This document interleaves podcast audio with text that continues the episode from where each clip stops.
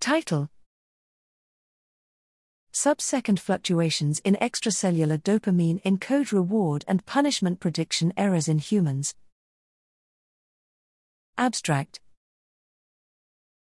In the mammalian brain, midbrain dopamine neuron activity is hypothesized to encode reward prediction errors that promote learning and guide behavior by causing rapid changes in dopamine levels in target brain regions. This hypothesis, and alternatives regarding dopamine's role in punishment learning, has limited direct evidence in humans.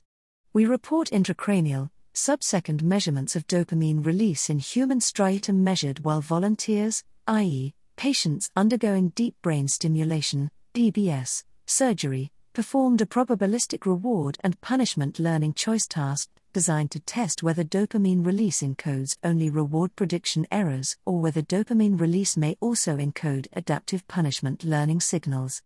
Results demonstrate that extracellular dopamine levels can encode both reward and punishment prediction errors, but may do so via independent valence specific pathways in the human brain.